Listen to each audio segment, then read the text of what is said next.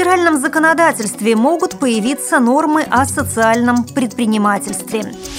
21 сентября в Казани состоится Всероссийский реабилитационный интерактивный конкурс зрительских симпатий ВОЗ «Творческая ярмарка». В выходные в городе Ривда Свердловской области пройдет Всероссийский конкурс семей инвалидов по зрению «Единство поколений».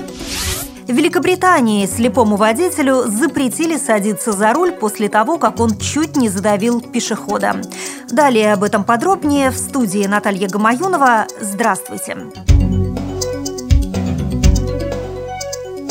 Председатель Комитета Совета Федерации по социальной политике Валерий Рязанский и его заместитель Александр Борисов внесли в Госдуму поправки к законопроекту об основах социального обслуживания населения.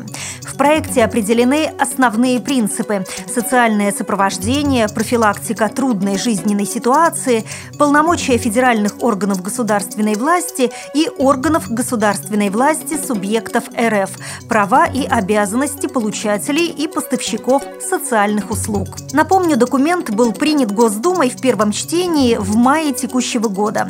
Предлагаемые парламентариями поправки дополняют законопроект новыми терминами – социальный предприниматель и социальное предпринимательство.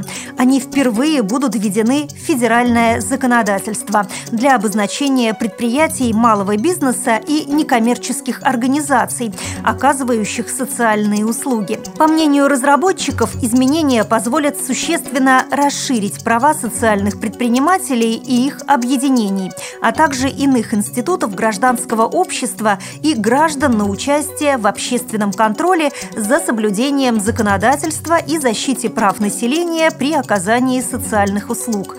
Кроме того, благодаря предложениям членов Совета Федерации будут созданы условия для повышения значения независимой экспертизы при оценке качества работы организаций, оказывающих социальные услуги, отмечается в сообщении Верхней Палаты парламента.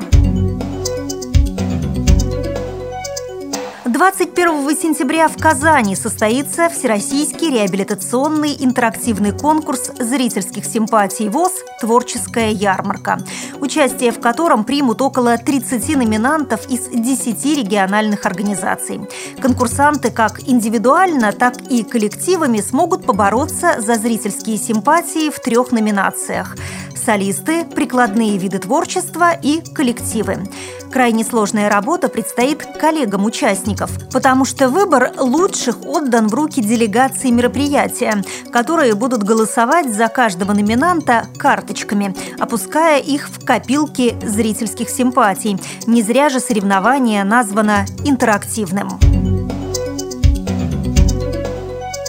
21 по 22 сентября в городе Ревда Свердловской области пройдет всероссийский конкурс семей инвалидов по зрению «Единство поколений». Ожидается, что участие в нем примут около 10 команд из 7 региональных организаций.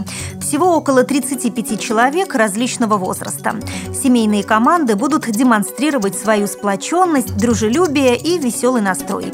Всем было предложено подготовить домашнее задание – сочинить оду, создать мюзикл или драматический мини-спектакль. Затем будут соревнования в знании тифлоприборов, актерском мастерстве, танцах и в знании литературных произведений, а также обладании отменным чувством юмора. Все это оценит жюри. В Великобритании слепой мужчина так хотел узнать, что испытывает водитель, что упросил своего друга дать ему поводить машину. Спустя несколько минут после того, как 42-летний Пол Китингс сел за руль, он чуть не сбил пешехода и разбил машину. Проехать мужчине удалось около полутора километров.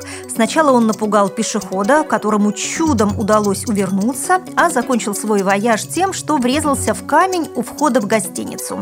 Полиция передала дело Китингза в суд, где он признался, что сел за руль, не имея страховки, и что его права были временными. Он получил их еще до того, как ослеп из-за врожденного заболевания.